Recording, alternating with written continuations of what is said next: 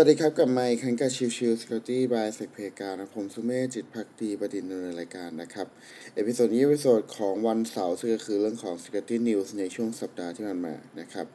ในช่วงสัปดาห์ที่ผ่านมาเนี่ยข่าวมีค่อนข้างเยอะอยู่เหมือนกันนะครับเริ่มไปที่ข่าวแรกนะครับก็จะเป็นเรื่องของอทาง ICBC หรือก็คือ Industrial Commercial Bank of China นะครับ ได้ระบุอย่างชัดเจนว่าทางฝั่งของแบงค์นั้นถูกโจมตีจริง ๆ จากกลุ่ม ransomware ในช่วงประมาณวันที่ 8 พฤศจิกายนที่ผ่านมานะครับ ใน part นี้ทำให้ตัวของระบบไม่สามารถให้ดำเนินการได้โดยทันทีนะครับ แต่เช่นเดียวกันทางฝั่งของ ICBC ก็ได้แจ้งว่า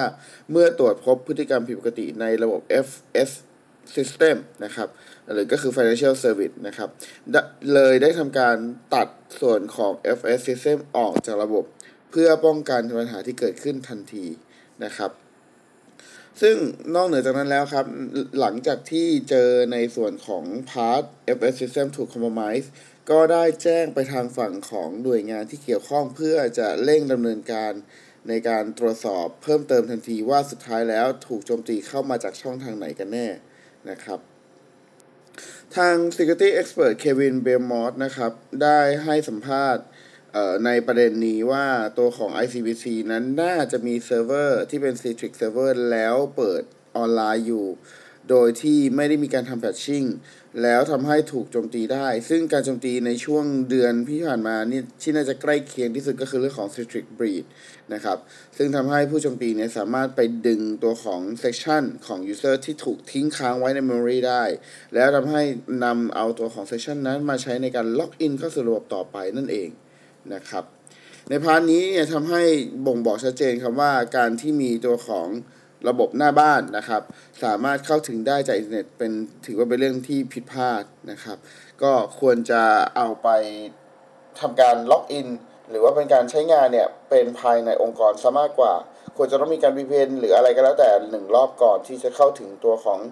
เอ่อ Citrix UI นะครับ ข่าวต่อมาจะเป็นเรื่องของทาง Security Researcher Warn ไปยังตัวกลุ่ม Healthcare ต่างๆ ใน US นะครับ ว่าตอนนี้เริ่มมีการใช้งาน Screen Connect เพื่อจะทำ Remote Access Control Toolkit นะครับ คือตัวของ Screen Connect Instant เนี่ย โดยปกติจะใช้จากตัวของทางหน่วยงานที่ชื่อว่า Transaction Data System ซึ่งเป็นอ่า pharmacy supply chain นะครับ แล้วก็เป็น management system solution ด้วย ทีนี้ประเด็นคือไอตัวของไอ Screen Connect เนี่ย มันก็สามารถที่จะถูกโจมตีและถูกนำไปใช้งานได้โดยฝั่งของ Threat Actor นั่นคือจุดที่ทำให้มีการแนะนำว่าการกระทำใน part นี้ถือว่าเป็นความเสี่ยงนะครับ ทาง Huntress ซึ่งเป็นตัวบริษัท ที่เกี่ยวกับทางด้าน Security เนี่ยก็เลยรีบออกมาให้ข้อมูลว่าเริ่มมีการถูกโจมตีในตัวของ ScreenConnect พวกนี้แล้ว ดังนั้นควรจะเลิกใช้งานหรืออย่างน้อยที่สุด ควรจะมีการป้องกันการเข้าใช้งานให้เหลือน้อยที่สุดให้ได้แทนนะครับ ข่าวต่อมาจะเป็นเรื่องของทาง Microsoft ครับ มีการพูดถึงเรื่องของตัว SysAid ซึ่งเป็นซอฟต์แวร์ แล้วก็ถูกโจมตีในวงกว้างจากตัวของทางกลุ่ม Crop Ransomware Group นะครับ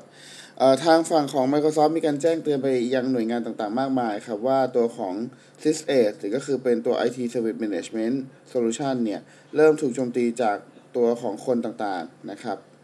โดย CVE ที่พูดถึงนี่ก็คือ CVE 20347246 นะครับเป็นช่องโหว่ที่ถูกเปิดเผยมาในช่วงประมาณวันที่ 2 พฤศจิกายนนะครับ โดยแฮกเกอร์เนี่ย จะพยายามมุ่งเน้นการโจมตีไปที่ตัวของ Sys8 Server ที่อยู่เป็น on premise ตามไซต์งานต่างๆ ตามที่บริษัทต่างๆ แล้วก็ใช้จุดนั้นในการที่จะโจมตีเข้าไปข้างในองค์กร ซึ่งตัวของกลุ่ม Crop Ransomware ใช้ตอนนี้ใช้ช่องช่องทางนี้เป็นหลักเอ่อซึ่งจริงๆแล้วช่องทางหลักของทาง Crop Ransomware นอกเหนือจากตัวของทางตัวของ Sys8 แล้วจะมีตัวของ Move It Go Anywhere แล้วก็ a x c e l i a n อีกต่างหากที่ใช้ในการโจมตีนะครับ ซึ่งช่องโหว่ตัว CV 2 0 3 4 7 2 4 6เนี่ยเป็นช่องโหว่ที่เอ่อเป็นลักษณะของ path traversal นะครับ แล้วนำไปสู่การโจมตีไปถึงตัวของ code execution ได้นะครับ โดยการโจมตีเนี่ยตัว t h r e a t Actor จะใช้วิธีการทำ path traversal ที่เพื่อที่จะเข้าถึงตัวของ web root ของทาง Sys8 ซึ่งมีใช้ Tomcat Web Service เป็นตัวหลังบ้านนะครับ แล้วก็พยายามทำการอัปโหลดผ่านตัวของ Port Traversal นี้ เพื่อจะอัปโหลดตัวของ WAR ก็คือว่า Web Application Resource File นะครับ จากนั้นเพื่อจะทำการฝังตัว Web Shell แล้วก็ใช้ Web Shell นั้นในการที่จะยึดเครื่ององค์กรต่อไปนั่นเองนะครับ ข่าวต่อมาก็จะเป็นฝั่งของทาง Open AI นะครับ ก็ Open AI นั้นถูก DDoS ในช่วงของสัปดาห์ที่ผ่านมานะครับช่วงประมาณสักวันที่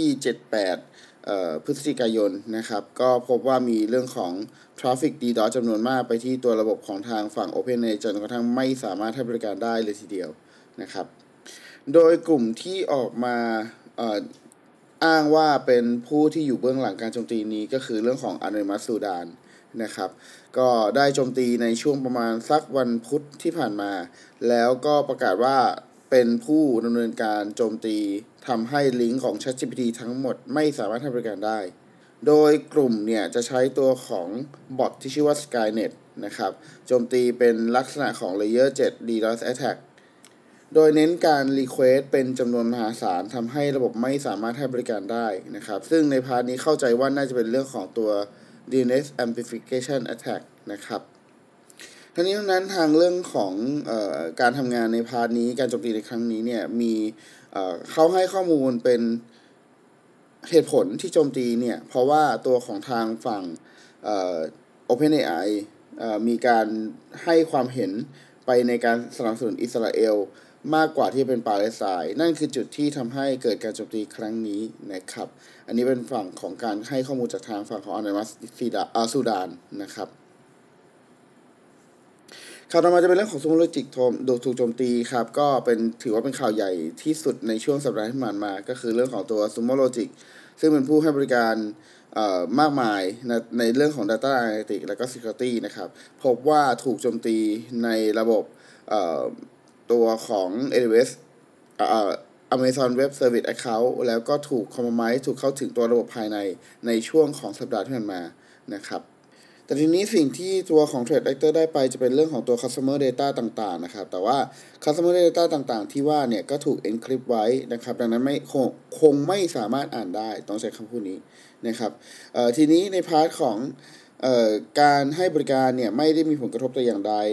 แล้วก็ส่วนของตัว Account ที่เกี่ยวข้องก็ได้ดำเนินการ disable เรียบร้อยแล้วนะครับแต่ถึงแม้ว่าตัวของเอ่อ account หรือข้อมูลของตัว user จะถูก encrypt ไว้ แต่ทางฝั่งของทาง Sumo Logic ก็ยังคงเน้นย้ำว่าถ้าเป็นไปได้ตัวของทางลูกค้าควรจะทำการ rotate หรือ reset ตัวของ API key ให้เร็วที่สุดให้ไปได้ เพื่อจะ ไม่ว่าจะเป็นทางใดทางหนึ่งนะครับ ที่อาจจะทำให้เกิดตัวของ incident ที่ตามมาได้นะครับ ดังนั้นในฝั่งของทางฝั่ง Sumo Logic ก็รีบดำเนินการส่งอีเมลหาทางฝั่งของ user ทั้งหมด เพื่อที่จะให้ดำเนินการเปลี่ยนตัวของ API key นะครับพูดง่ายๆก็คือทางฝั่งของของ s u m o Logic เขาก็บอกแล้วว่ามัน มันไม่ได้มีอะไรที่น่าจะอ่านได้ หรือถ้าจะอ่านได้อาจจะต้องใช้เวลาในการทำ cracking นะครับดังนั้นถ้าเป็นไปได้ที่ดีที่สุดก็คือทำการ reset ตัวของ API key ต่างๆ credential ต่างๆ ก่อน เพื่อที่จะให้ต่อให้ได้รับผลตัวของอีเมลย้อนหลังก็จะขอไป cracking ได้ย้อนหลังก็จะไม่ได้รับผลกระทบใน part นี้นั่นเองนะครับ ข่าวช่วงต่อมาจะเป็นเรื่องของข่าวช่องโหว่นะครับ ก็จะมีเรื่องของข่าว Veeam นะครับ ออกช่องโหว่ออกออกแพทแก้ไขช่องโหว่ที่เป็นลักษณะของ remote code execution คือช่องโหว่เนี่ยมันจะมี 2 ตัวหลักๆ ที่ที่ได้รับผลกระทบนะครับ1คือตัวของที่เป็น remote code execution 2 คือตัวของที่เป็นการ steal NTLM hash จากตัวของ vulnerable server แล้วก็มีอีก 2 ตัวที่เป็น medium นะครับ ที่ต้อง require ตัวของ user interactive นะครับ ตัวของช่องโหว่ทั้งหมดเนี่ยจะกระทบกับตัวของ Veeam One Server นะครับ ทีนี้ในเรื่องของการโจมตีเนี่ยตัวช่องโหว่ที่เป็นตัวใหญ่ก็คือ CV 2 0 3 3 8 5 4 7นะครับจะเป็นลักษณะที่ผู้โจมตีไม่ต้อง authentication แต่อย่างใด สามารถที่จะเข้าถึงตัวของ SQL Server Connection ของ Veeam One แล้วทำให้สามารถดูตัวของข้อมูล Database ได้ พอดูข้อมูล Database ได้ทำให้เกิด Remote Code Execution ได้นั่นเองนะครับ กับอีกช่องโหว่หนึ่งครับ คือเรื่องของตัว user ที่เป็น unprivileged user เนี่ย สามารถเข้าถึงตัว Vim One Web Client ซึ่งจะทำให้สามารถที่จะดึงตัว N T M hash จาก account ของตัวเอ่อ Veeam One Reporting Service ได้ แล้วทำให้นำไปใช้ในการโจมตีภายในต่อได้นั่นเอง ซึ่งอันนี้จะเป็น CVE 2 0 3 38548 นะครับ สองช่วงโหว่ที่เหลือครับ จะเป็นตัว CVE 203 38549 จะเป็นเรื่องของ cost s skipping นะครับ แล้วก็อีกอันนึงจะเป็น CVE 203 41723 จะเป็นช่วงโหว่ที่เเกี่ยวกับตัวของ read only user นะครับ ที่สามารถเข้าถึงตัว dashboard schedule ได้นะครับแต่ว่าเข้าถึงได้อย่างเดียวไม่สามารถแก้ไขได้นะครับ ทั้งนี้นั้นเองทาง Veeam ก็ได้มีการเอา แผนแก้ไขมาแล้วทั้งหมดนะครับ ดังนั้นหากใครที่มีการใช้งาน Veeam อยู่ ก็แนะนำให้รีบดำเนินการแก้ไขโดยด่วน เพราะว่าในพาร์นี้เหมือนจะเริ่มมีการใช้ในการโจมตีแล้วนะครับข่าวต่อมาจะเป็นทางฝั่งของ QNAP กันบ้างครับ ก็ QNAP เนี่ยมีออกช่องโหว่แก้ไขแพทมา 2 ตัวด้วยกันนะครับ 1 คือ CV 203 23368 จะเป็นลักษณะของ command injection นะครับ แล้วก็อีกอันหนึ่งคือตัวของ CVE 203 23369 จะเป็น CVE ที่ต่ำกว่านะครับ หมายถึงว่าเป็นผลกระทบที่ต่ำกว่า คือเป็นลักษณะของ command injection เหมือนกันครับ แต่ว่าจะกระทบในวงที่เล็กกว่านั่นเอง คือถ้าเป็นตัวของ CVE 2 0 3 23368 ก่อนหน้านี้เนี่ย จะกระทบกับตัวของ QTS QTS Zero แล้วก็ QTS Cloud ถ้าเป็นส่วนของตัว CVE 2 0 3 23369 จะกระทบตัวของ QTS Multimedia Console แล้วก็ Media Streaming Add-on นะครับ ซึ่งใน part นี้เนี่ยก็มีการออก patch แก้ไขมาหมดแล้ว ดังนั้นหากใครที่มีการใช้งาน QNAP เวอร์ชันที่ได้รับผลกระทบดังกล่าวอยู่ก็แนะนำให้รีบดำเนินการอัปเดตแก้ไขโดยด่วนนะครับ ช่วงข่าวถัดมาที่จะเป็นช่วงข่าวอื่นๆกันบ้างนะครับ ทางฝั่ง Microsoft มีการยืด ระยะในเรื่องของการ support ตัวของ Windows Server 2012 ESU ไปจนถึงช่วงประมาณตุลาคม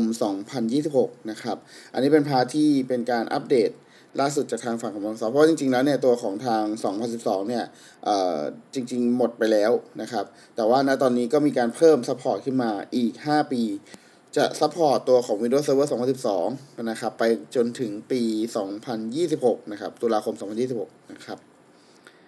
ข่าวสุดท้ายในช่วงสัปดาห์ที่ผ่านมาซึ่งถือเป็นข่าวใหญ่เช่นเดียวกันครับทาง ก.ล.ต. สหรัฐนะครับตั้งข้อหา CISO บริษัท SolarWinds ฐานละเลยการปฏิบัติหน้าที่จากเหตุถูกแฮ็กแล้วก็การออกมา report ก็คลุมเครือนะครับ ทางเอ่อ SEC หรือก็คือ ก.ล.ต. สหรัฐนะครับ ประกาศตั้งข้อหาแก่บริษัท SolarWinds เอ่อ SolarWinds นะครับ แล้วก็ Timothy G. Brown CISO ของบริษัทจากเหตุการณ์ที่มีการถูกทำเอ่อ supply chain attack นะครับแล้วทำให้ตัวขององค์กรมากมายที่ได้รับผลกระทบไปด้วย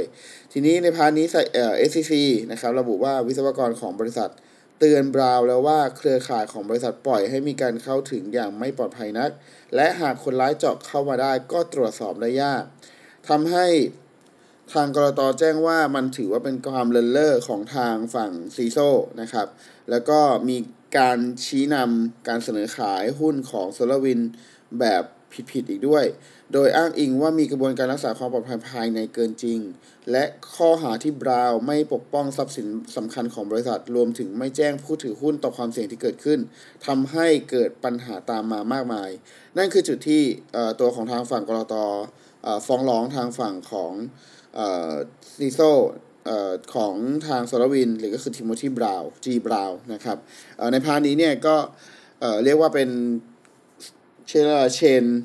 reaction แหละ chain ที่มันต่อมาจากตัวของเหตุที่เกิดขึ้นในช่วง 2-3 ปีก่อนหน้านี้เลยนะครับ โอเค ก็ประมาณนี้ครับสำหรับ episode นี้นะครับ ก็ข่าวก็ค่อนข้างจะเยอะอยู่นะครับเอ่อก่อนจากกันไปครับ ก็ขอเน้นย้ำอีกครั้งหนึ่งว่าในตัวของเซฟริกานั้นยังจัดโปรโมชั่นอยู่ของตัวเดือน พฤศจิกายนนะครับ เป็นช่วงตั้งแต่แฮกโลวีนแหละจนถึงช่วงก่อนปีใหม่นะครับ ก็คือถึง 30 พฤศจิกายนนะครับ หากใครที่สนใจในเรื่องของตัวการเทรนนิ่งเรื่อง Cyber Security Training แบบที่เป็นออนไลน์ แล้วก็เป็นแบบ practical เลยคือปฏิบัติ คือได้แฮกเองจริง ๆ อะไรเงี้ย หรือว่าได้ทำ forensic เองจริง ๆ ก็ให้ลองเข้าไปดูแล้วกัน ตอนนี้มีส่วนลดอยู่มากมายเลยทีเดียวนะครับ ขอบคุณทุกท่านเข้ามาติดตามแล้วพบกันใหม่สำหรับนี้ลากันไปก่อน สวัสดีครับ